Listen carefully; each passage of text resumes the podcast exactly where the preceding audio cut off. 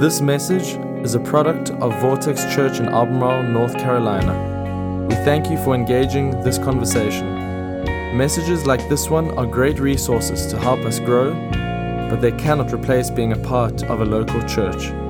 If you're not actively a part of a church, we encourage you to find one near you that fits you, visit it, and get involved. And we hope this message gives life to you today. Enjoy. Well, hey, everybody. Y'all doing good? It was, uh, I think, 25 degrees when I walked in here just a few minutes ago. That's cold. I, I don't know if you've ever heard uh, the older saints of a church who were very uh, emotionless referred to as the frozen chosen. But I guess you guys today are the frozen chosen.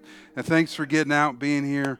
Um, just to update you, we sent a team to Honduras this past week. It has been awesome for them. So excited. If you didn't know, in Tegucigalpa, Honduras, the capital city, uh, we actually have a care point in a little community called Nueva Suyapa. Um, the average family in that community uh, only brings in about $2,000 a year. So at times, uh, finding food, finding resources are huge issues. And so we feed nearly 200 kids a day at our care point there. And uh, what, what actually the care point originally was, it was a church. And so this church said you can use it to feed the kids in, and they've been accommodating. And so what we've done is actually taken over uh, the renovation so that the church has space and the care point has space so it's adequate for both uses and so we're adding a second story this is an overhead picture as the team has laid concrete that vortex is right at the stage area for the main sanctuary. Concrete had to be carried up by hand in buckets. I want y'all to know that's hard work. But God has been with them, and I, I believe there's some stories that are going to come out of this trip. Next Sunday, uh, Pastor John Mikesell, who's on this trip, is going to be sharing a message called Encountering God Through Serving. And they're going to reflect a little bit over this trip. You don't want to miss that next Sunday. And uh, listen, I, I, we're a part of, when it comes to mission stuff, there's a lot going on with our church. Uh, I'm going to be at a summit this week with a couple pastors, and we're going to be talking about how we can do missions together. I'm super thankful for that opportunity. And if you didn't know, we're a part of a network called the Association of Related Churches, and we, we plant church churches all over the country. We actually are planting one today. We're planting Promise City Church in Salisbury right up the road. Listen, I talked to um, I talked to their pastor this past week, and we spent some time just on the phone, just talking about kind of where they were, and just you know right up the road, and listen to his story. I mean, Derek has he's done a great job of preparing for this. Derek pastored a church in Greensboro. It's an all-black church, and he actually felt by called by God through a relationship that he had. They merged with an all-white church. And, and for years, they've spent now just exploring what racial reconciliation looks like. And God called him out of that church, and now he's planting a new church in Salisbury. It's going to be great. And so they are starting right now. First service was at 11 o'clock today. So I told him we would be praying for him. So would y'all mind praying with me? God, I just want to lift up Derek and Promise City right now as they launch their very first public service can remember over 11 years ago, right in this room, when Vortex Church had their very first service, and how exciting it was, and how at the same time so stressful it was. And God, you did so much that day with us. I'm praying you show up, meet with them. God, let there be lives that are forever changed by what you do in that room with them today. God, would you do it for your glory, for the kingdom of God to come even more in the city of Salisbury? We pray that in the name of Jesus. Amen. Now, we're also in 21 days of prayer. So we're beginning the last week of that. If you haven't been with us, we like to track for about 21 days as we start a new year of just being really intentional and praying, right? So, this week we, we started by praying through our relationship with God, then praying last week through our relationship with other people, this week we're going to pray through our relationship with ourself. With ourself. Those are the three main dynamics of relationship. Do you know Jesus was asked, What's the greatest commandment? He exposed this. It's to love the Lord your God with all your heart, soul, mind, and strength, right? God. love your neighbor as yourself. So, what's God saying? Jesus was saying there are three dynamics of relationship to God, to your neighbor, to others, and to yourself. And so I want to do that. Let me give you prayer objectives for every day. You might want to take a picture of this or we'll be posting it on social media. Monday, thank God for how He made you. How many of y'all have ever complained to God about how He made you? God, I'm too tall. I'm too short. I'm too round. I don't like my eye color. I don't like my hair color. How many of y'all, let's just take a day and say, God, thank you for making me this way. Thank you. You knew what you were doing. And God, thank you for making me the way I am. On Tuesday, ask God to show you how you've sinned against yourself. Do you realize that when you've complained to God about how He made you, it's actually sinning against yourself? You know, Ephesians 5 says, A man who sins against his wife sins against himself. There's times that our sin is not, it's not just breaking a rule, it's actually having negative impact and consequences on us. God, show me where in my sinfulness is having a negative impact on my own life. On my, I'm, I'm rebelling against the person you made me to be, against the way you want me to live, against the life you've called me into. Wednesday, confess your internal struggles to God. We, uh, you know, every person in this room has some internal struggles. I don't feel good enough. I don't feel smart enough. I don't feel like I'm doing a good job. I have no idea what I'm doing as a parent. There's, we all have them, okay? We, we often don't talk about them, but why don't we get in front of God and go, God, I don't feel real happy at work right now. God, I, I have been so lost as a parent. I don't know what I'm doing. Let's bring our internal struggles to God. And then on Thursday, ask God to help you be content in this season. God, would you help me be content? You know, the Bible says that godliness with contentment is great gain. Anytime you hear the word great gain, I'm like, that's what I want. I want some great gain, right? So, contentment. God, help me in this season to say what you've given me is enough. Help me to be content in this season. Friday, pray to more fully experience the love of God. Now, I want to make this statement God loves you, okay? Y'all listen to me. God loves you a whole lot.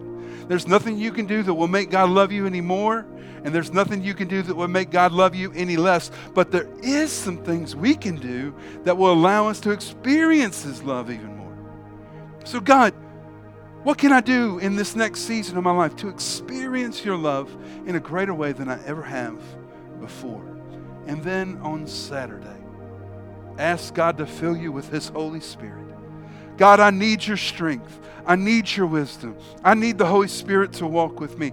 I want you to understand there's no greater gift right now where we are in the span of what God, than the presence of the Holy Spirit. God, thank you for your Holy Spirit. Fill me with your Holy Spirit. And then Sunday, plead with God to move in your life in the coming year. I mean, just God, I need you to do something in my life. I need you to move in my marriage. I need you to move in my emotions. God, would you do something in my life? I want us to go in prayer. And then, just real quickly, it was mentioned in the announcement video. I'm going to be doing some Let Me Help You sir, seminars. They're, they're just really, in many ways, they're responses to questions that I've often got from people on February the 18th. Let me help you pray. Coming out of 21 days of prayer, so many times I hear, I don't even know how to do this. I feel lost. I don't know what I'm doing. Okay, so we developed the seminar. It will help you. It will help. I mean, we had people coming out last night just in tears. I didn't even know. I'm so thankful. Right? And then let me help you read your Bible on March 10th.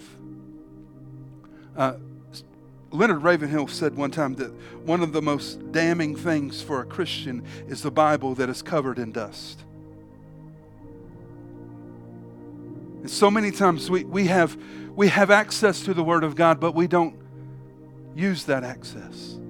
So many people, I've had so many people say, I just, I'm trying to read it. I don't really know. I don't know. It, this is a very comprehensive seminar. It will help you. It will help you. Okay? For both, there's no cost to them. We provide dinner. We do this just simply because we want to help you pray. We want to help you read your Bible. Please go ahead and sign up. Spaces are normally limited, and we want to make sure you get into it, okay? Now, today, we're going to be going back to First Kings, the encounters that Solomon has had with, with God. He has three encounters. The first one, Solomon, what do you want me to do? I, I would love for you to help me govern, right? And then the second one, he, he's built the temple. God comes, I want you to stay faithful. And then we read last week that after Solomon had th- taken 700 wives and 300 concubines, that the wives he had turned his heart away from God. And in 1 Kings 11, he's visited again by God. He has another encounter. Can you stand as we read through this beginning in verse 9, standing in honor of the reading of the Word of God?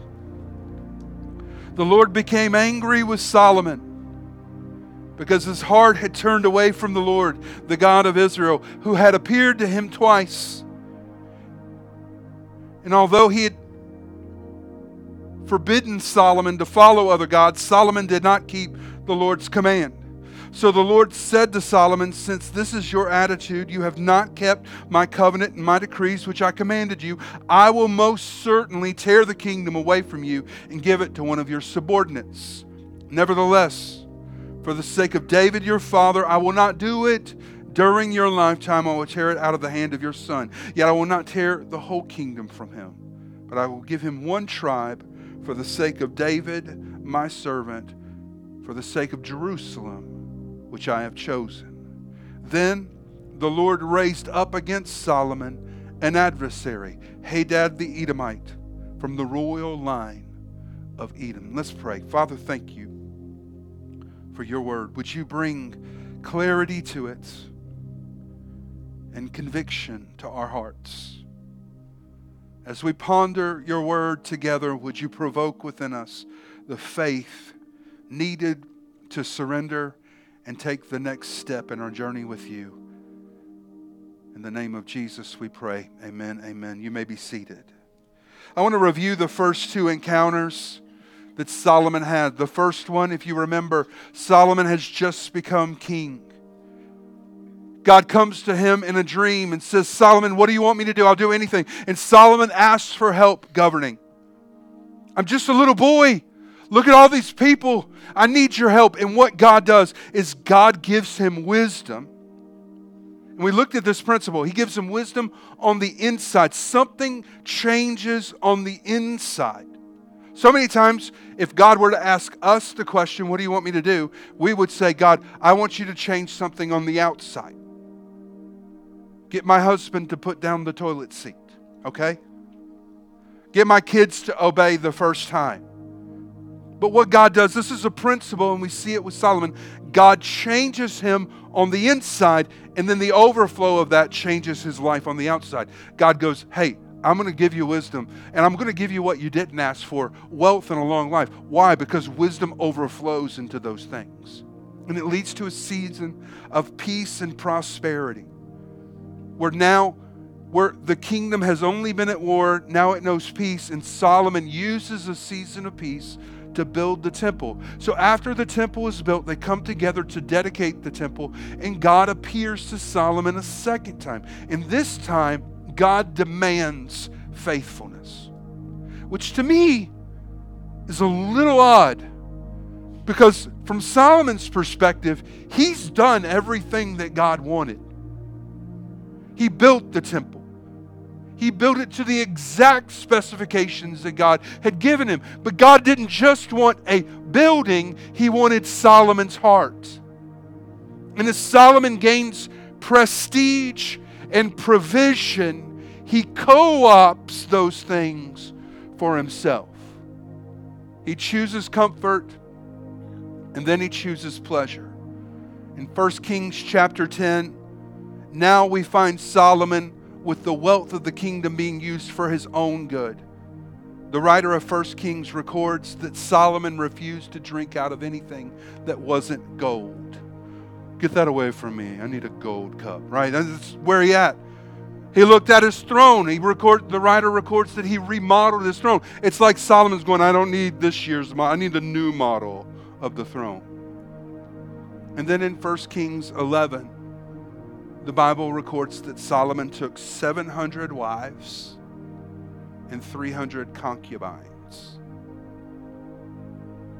all from neighboring kingdoms that worshiped other gods. And then the Bible says that these wives turned Solomon's heart away from God. So in verse 9, the very first verse that we read, when God is about to come for the third time to visit Solomon, God is very angry.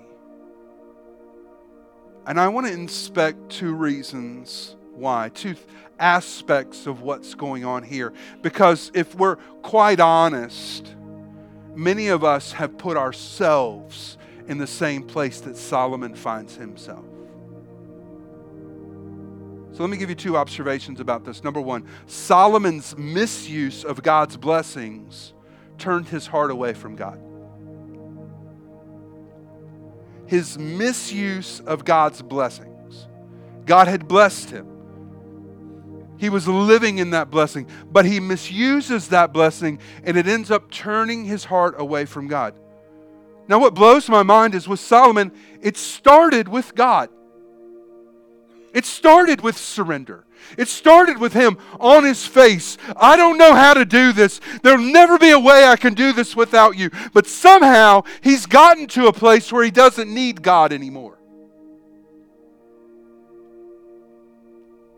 That might be a story that you can identify with. On your face, God, help me get into that job. Help me start that business. Help me get into that career. And all of a sudden, 20 years down the road, when God's blessed, now that desperate need for God is no longer there. Please listen to me. If God's blessed you, good. Use it. I mean, I, I think it's a wonderful thing when God blesses somebody.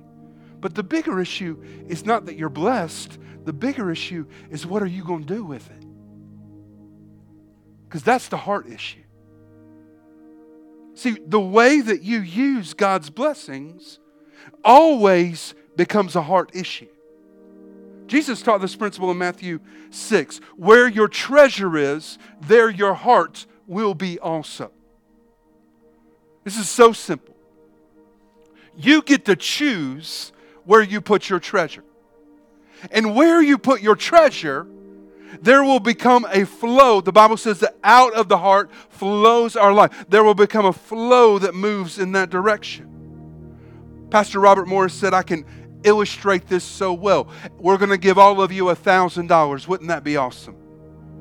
Right now, your phone's being, everybody gets a text message. A $1,000 has been given to an investment account. You have to allocate it and invest it before you walk out of the building or you lose it. So you look through stocks and you go, I'm going to invest in AT&T, $1,000 into AT&T stock.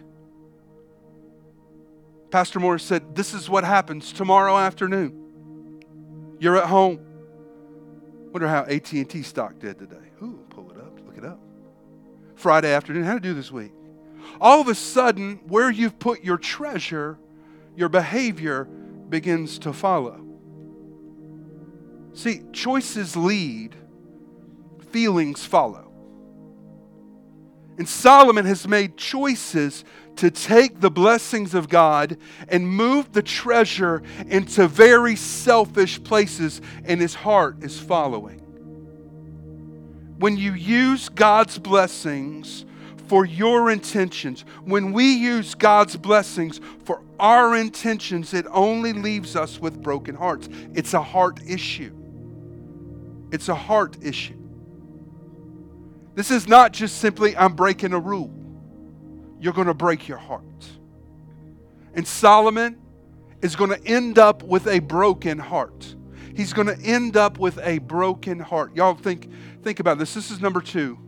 Solomon forfeits his two greatest blessings as he rejects God. I want you to hear there's some things God's going to give you in life that if you reject God in your life, you will lose those blessings. You're only going to keep them by staying faithful to God.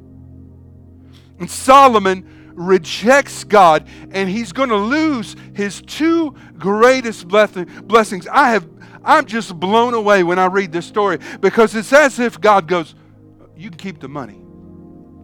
Keep the money. Oh, you wanted all those women? Keep the women." But he's going to lose a kind of wealth that money can't buy. You know, there's a rich that money will never kind of get you into that kind of rich. Solomon's going to lose that. Let me make just two statements about that. Solomon forfeits the peace his wisdom had afforded him. He forfeits peace. Peace is a blessing. Some of y'all, I need that blessing in my life, right? Do you know peace is described as one of the fruits of the Spirit? It's a byproduct of our relationship with God. Solomon forfeits peace. Do you notice what we read?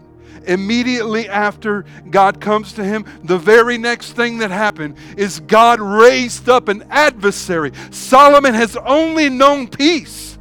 His entire reign as a king for decades, all it's been is peace, peace, peace. But immediately, when he rejects God, God raises up an adversary to come against Solomon. Which is why I've told y'all, we've got to give God peace in our life and say, I'm going to use this for your intentions. God took away the peace, raises up an adversary. Solomon forfeits his peace, and then Solomon forfeits the legacy of his lineage he forfeits his legacy by rejecting God. I, there, there are some of you in the room that legacy right now is on the forefront of your mind. If you're in your middle life, it's maybe just now becoming a conscious thought. If in if you're in your beginning stages of your adult life, you need to hear this. What you do right now will establish the platform for your legacy that you're going to leave later. Solomon had worked real hard to accumulate a legacy, but he forfeits it because he rejected God. You know, when Solomon is approached by God in 1 Kings 3, what can I do for you? He actually makes the statement. He saw this as a blessing. He says, God, you blessed my father so much that you took one of his sons and put him on the throne. But that's not going to happen for Solomon. He's lost it. Solomon had been given so much, but he leaves behind a fractured legacy literally the kingdom fractured. God tells him a subordinate is going to come. Jeroboam is going to come and he's going to literally steals the majority of the kingdom away. Solomon's son Rehoboam takes only Judah. Now it's the kingdom of Judah and the kingdom of Israel, and it's fractured. They're at war with each other. They're at war around. There is no peace anymore. And it only gets worse. So let me wrap up the story of Solomon with a few observations today. Let me wrap it up with a few observations. Number one, Solomon encountered the living God and it wasn't enough. He encountered God. I mean, three times God came to Solomon. Three t- he had experiences with God that changed things. And it wasn't enough. First time he encounters God, wisdom. Then he builds the temple. Then there's wealth and prosperity. But then he walks away from God and starts choosing comfort and pleasure. I think when I look at this, I ask this question like, God gave Solomon everything. Everything. I mean, even in today's worldly understanding, of human power. It's power and money and everything that you, God gave Solomon everything, and it wasn't enough. It wasn't enough. And I just remember, remember looking at this and God, what are what are you teaching us through this? And it's so simple. If God alone isn't enough, nothing else will satisfy you. If God alone isn't enough, no amount, no amount of, of, of accomplishments, no amount of affection, your marriage will never be satisfying. Your career, no matter uh, how much your business, it'll never be satisfying if God alone isn't satisfying.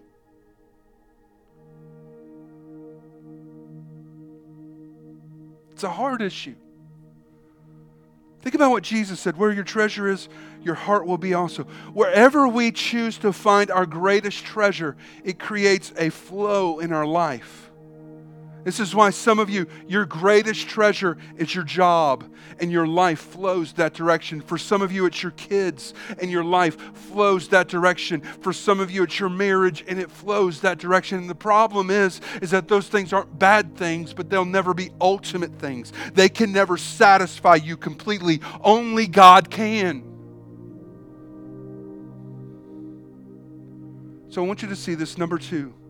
We need to encounter God but we need to remain faithful to Him to win.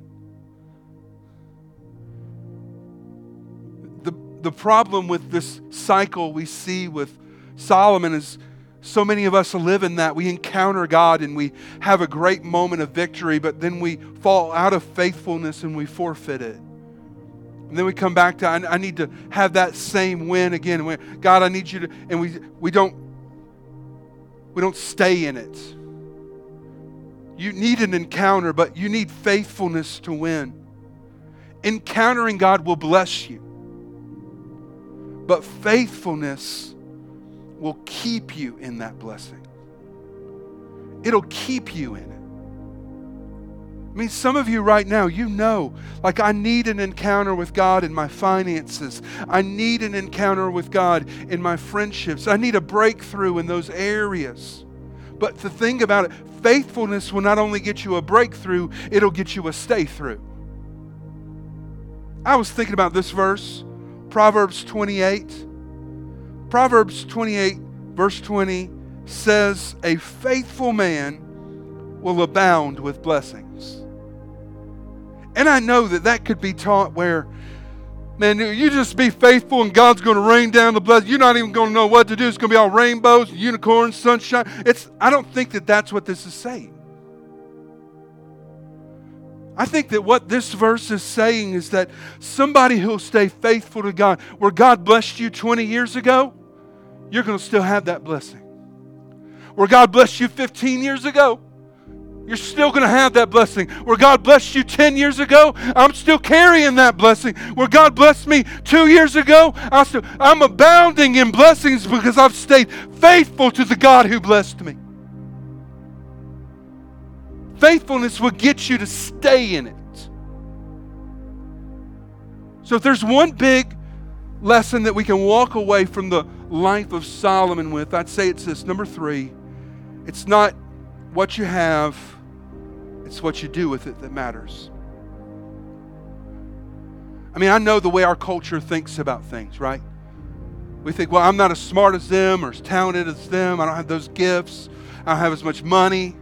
It's not what you have, it's what you do with it that matters. Solomon had all the wisdom and all the money, yet he turned away from God. And instead of using it for God's purposes, he co opts it for his own purposes. Now, when the wives turn his heart, he begins to build, literally all around Jerusalem, builds these monuments and these small spaces of worship that literally survive for hundreds and hundreds of years. It's not what you have, it's what you do with it that matters. So let me give you two questions. These are clarifying from the life of Solomon with lessons I think we need to learn. Number one, what will you do with peace? What will you do with peace? When God brings a season of peace to you, what are you going to do with it? Will you use it for yourself? Or like Solomon, when he was starting out, will you use it to build the temple? The temple now is your relationship with God. I think one of the biggest lessons from the life of Solomon is that if God can't accomplish his purposes in our life through peace, he will bring conflict. Because God will get it done. So why don't we just let him do it in peace? Okay? I want that for you. God wants peace for you.